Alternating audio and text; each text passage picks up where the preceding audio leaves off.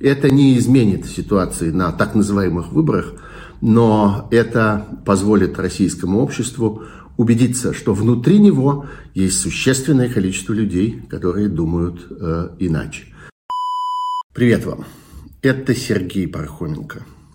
И это моя реплика в сторону. Я теперь эти реплики делаю почти каждый день. Ну, тогда, когда есть какой-нибудь достойный того повод. Сегодня про подписи за кандидата на президентских выборах Бориса Надеждина. Я думаю, вы уже в курсе, что во многих городах России выстроились большие очереди, иногда прямо много сотен людей, иногда чуть не тысячи одномоментно. Людей, которые хотят оставить свою подпись за то, чтобы Бориса Надеждина включили в избирательный бюллетень на выборах в марте нынешнего года по поводу президента России. Что это означает, зачем это нужно и надо ли в этом участвовать? Давайте попробуем в этом разобраться. Я много раз говорил уже, что в 2024 году в России не будет никаких президентских выборов. И, соответственно, не будет никакого независимого кандидата, никакого тем более оппозиционного кандидата. Будет электоральная процедура. Путину и группировке, которая держит власть в России, нужно, как они это называют, освежить легитимность. Нужно получить некоторую присягу от граждан России, от избирателей России в том, что они по-прежнему лояльны Путину и по-прежнему согласны с его политикой. И вот за этим нужна процедура. Человеку вообще в жизни время от времени приходится проходить разные процедуры, иногда довольно неприятные. Иногда надо ходить к зубному врачу, осматривать ротовую полость. И тогда надо делать колоноскопию для людей свыше определенного возраста. Осматривать, сами понимаете, что. Иногда нужно измерять давление, иногда сахар в крови, иногда что-нибудь. Ну, в общем, процедуры нас сопровождают. Вот это тоже такая процедура. Неприятная, но необходимая для режима. К выборам она не имеет никакого отношения. Она замаскирована под выборы. Она делает вид, что это выборы. Но политика, политическая целесообразность требует, чтобы...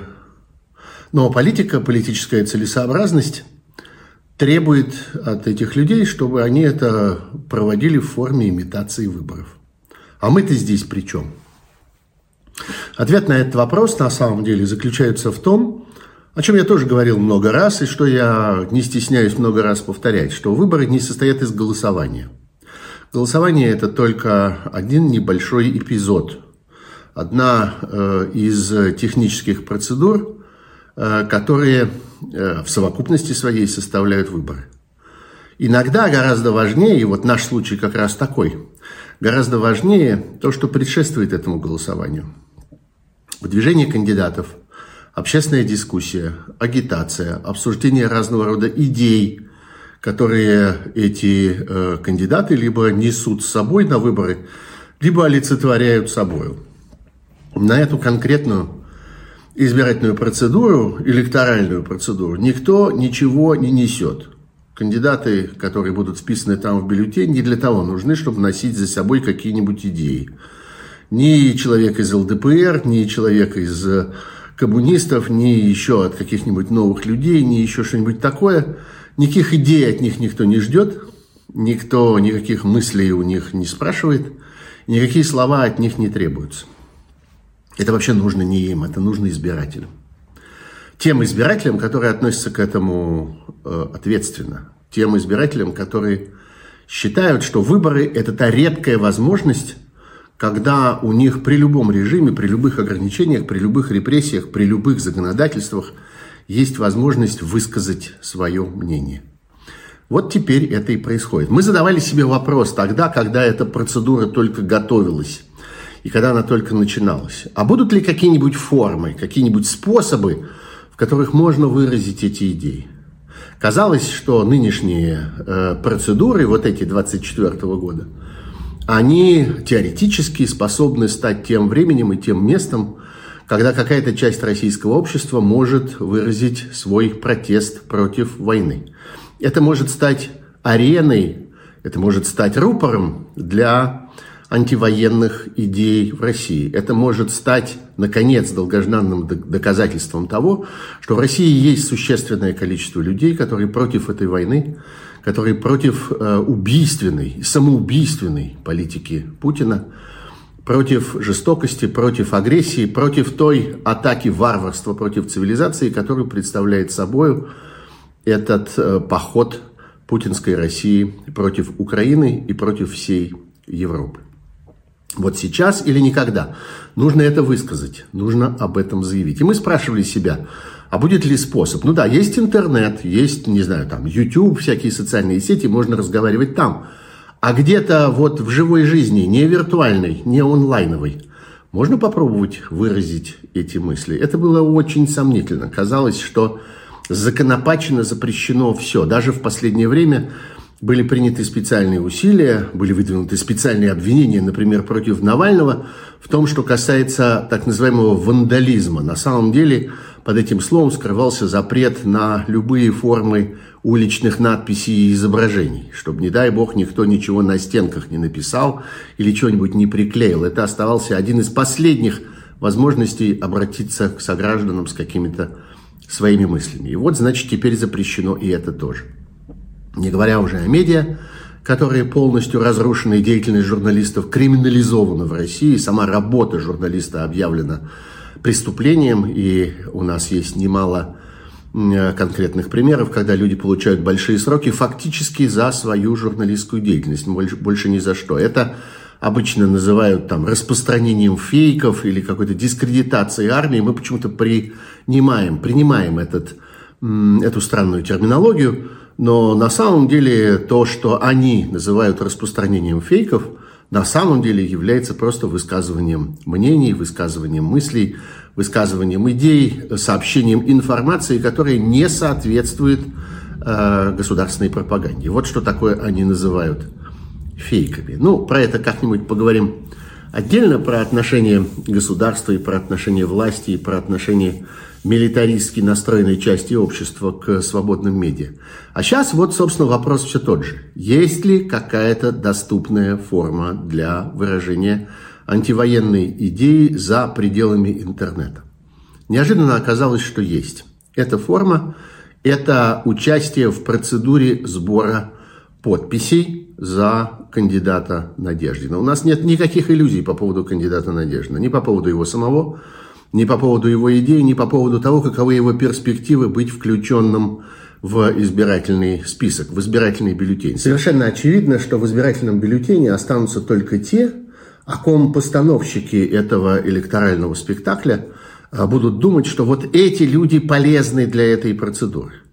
Вот это поможет им собрать э, те необходимые 80 или сколько там они хотят собрать процентов Э, голосов за Путина. Не собрать, а фальсифицировать. Не фальсифицировать, а нарисовать на самом деле. Вот кто полезен, тот останется. А кто недостаточно полезен, того они в любом случае удалят. Я думаю, что именно в этом смысле у э, Надеждина чрезвычайно мало шансов остаться в этом бюллетене. А если он там останется, будет совершенно очевидно, что и его постановщики спектакля расценили полезным для этой истории. Но, тем не менее, то, что происходит сейчас, нужно не Надеждину, а нужно тем, кто приходит в эти очереди. Это и есть способ выражения антивоенных настроений, антивоенной позиции. Сегодня мы можем видеть на сайте, э, сайте Надеждина. Вы можете легко найти его сами, нагуглить, достаточно набрать Надеждин 2024, и первая же ссылка, которая вам будет выдана, это и есть его сайт. Вы можете посмотреть, в каких регионах происходит этот сбор Э, подписей. И вы увидите, что регионов этих больше 50. Э, кажется, в трех из них уже набрано больше, чем необходимые две с половиной тысячи голосов, необходимые для, так сказать, включения в избирательный бюллетень. Вы помните, что правило заключается в том, что кандидат должен собрать 100 тысяч подписей не менее чем в 40 регионах. Разделим 100 тысяч на 40, получим с половиной тысячи. Вот это та норма, которая нужна с каждого региона. В трех может быть, к тому моменту, как я это говорю, уже в четырех таких регионах, это уже собрано, во всех остальных случаях это далеко от этой нормы. В любом случае мы видим, что сбор идет примерно в 50-55, кажется, 56 регионах из 90 э, существующих э, в России. Во всех остальных даже не делается такой э, попытки. Но вот что важно. Там, где этот сбор идет, оказывается, что это самая большая антивоенная гражданская акция, самое большое протестное публичное мероприятие, направленное против войны за все эти два года войны. Это уже так. И, по всей видимости, это будет оставаться таким в то время, пока этот сбор подписей будет продолжаться. Еще есть э, на это несколько дней. Формально сбор подписей должен закончиться до 30 января. Вот интересно, допустят ли власти, смирятся ли власти с тем, что эта длящаяся антивоенная манифестация будет происходить так долго, день за днем, и в принципе они не будут иметь права ее тронуть. Впрочем, вполне возможно, что они э, выдумают какой-нибудь повод для того, чтобы наконец уже это прекратить, и для того, чтобы запретить эти очереди и этот сбор подписей. Один мой хороший знакомый, живущий сейчас в Москве, написал мне сегодня утром. Вот мы с женой думаем, не пойти ли нам и не поставить ли подпись за Надеждина. И я ответил им, технически это не имеет никакого значения, потому что в Москве эти две с половиной тысячи уже собраны, и в любом случае от того, поставите вы подпись или не поставите вы подпись, ничего не изменится в планах тех, кто организует эту избирательную процедуру. Они либо посчитают, что они хотят включить туда Надеждина, либо посчитают, что не хотят. И ваша подпись их в этом смысле совершенно не заинтересует и ни в чем убедит. Но, может быть, вам самим хочется принять в этом участие. Может быть, вам самим кажется, что это будет правильно, присоединиться к этой э, антивоенной акции, выразить свое отношение к войне. Потому что сегодня таким образом, косвенным образом, как бы в форме этой самой подписи за Надеждина вы можете выразить свое отношение э, к войне. И другие люди, которые стоят в этой же очереди, которые будут идти мимо этой очереди, которые будут видеть эту очередь из окна, поймут это именно так. И будут трактовать именно так ваш поступок. И именно так он будет оценен. Вы хотите этого или не хотите, задумайтесь над этим и поступите в соответствии с вашим решение. Честно говоря, я редко призываю людей к чему-нибудь, людей, находящихся в России, потому что сам нахожусь вне ее. Но в этом случае я сказал бы, что да, у вас есть редкая возможность, может быть уникальная возможность, может быть последняя возможность на ближайшие много месяцев что-то сказать о войне, показать ваше отношение к этой агрессии, показать, что вы против, показать, что вы не поддерживаете путинскую стратегию, показать, что вы человек, который не хочет убивать других людей. Можно это сделать вот в такой форме. Пойти и встать в эту очередь и поставить свою подпись. Еще раз, это не изменит ситуации на так называемых выборах, но это позволит российскому обществу убедиться, что внутри него есть существенное количество людей, которые думают э, иначе. Вот, собственно, это то самое главное, зачем нам нужны выборы. Потому что выборы – это дискуссия, выборы – это голос общества, который раздается совсем не только в форме голосования. Голосование можно фальсифицировать, и оно будет фальсифицировано.